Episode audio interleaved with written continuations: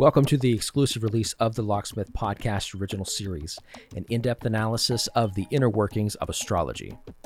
In the last episode, we discussed the mystical and watery crystallizations of the divine feminine emanation, Venus, encompassing the capacity to receive and deconstruct emanations through her celestial sphere of influence as the beginning stages of communication all of which corresponded to the going ons of the individual, showing us astrology is a body of correspondent understandings of scale, forged through understanding the manifestations of correspondence, the music between the internal and external environments. In an effort of depth and scale to articulate dialectic rhetoric and arithmetic beauty of Mars. So, without further ado, I'm Jay Castle, and this is the Locksmith Podcast.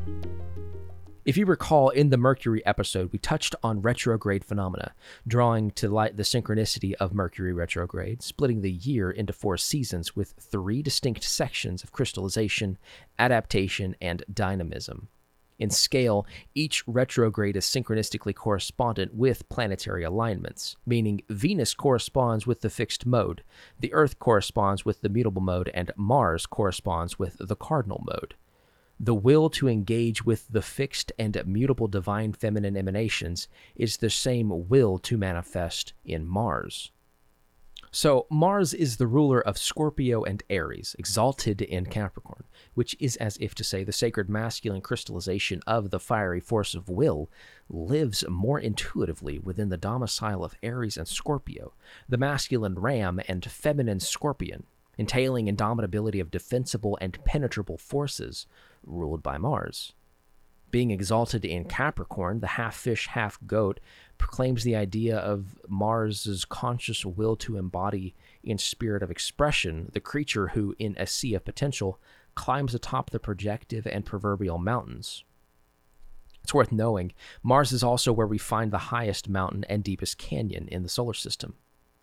In astrology, Mars is symbolically referred to with the spear and shield, relating back to the ram and scorpion.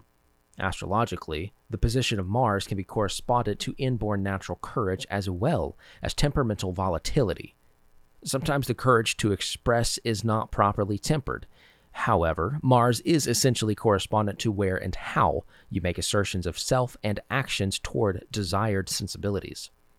Mars is confrontational and ambitious, energetic and strong, the manifestation of explicit physicality to extend itself into phenomenality and phenomenology. Which, as we explore further, this depth is manifest in Jupiter and Saturn, an expansion of expression and contraction of potential, the abstract force of expression that is expressed and crystallized in reception of expressions. The experience of expression as such, force of creation and birth of actuality and potential mirrored in death. Consequently enough, Mars is the first planet outside of Earth's orbit.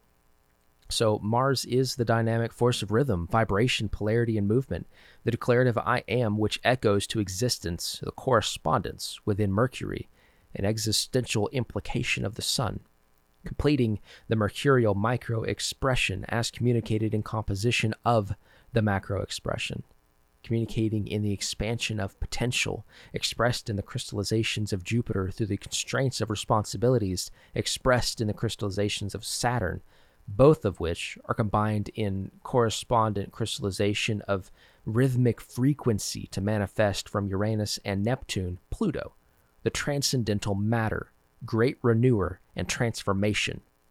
The infinite as above, so below, as within, so without. Within that, astrology is, in summary, the process composing the solar symphony, the projective expression and receptive impressions to implicit expression.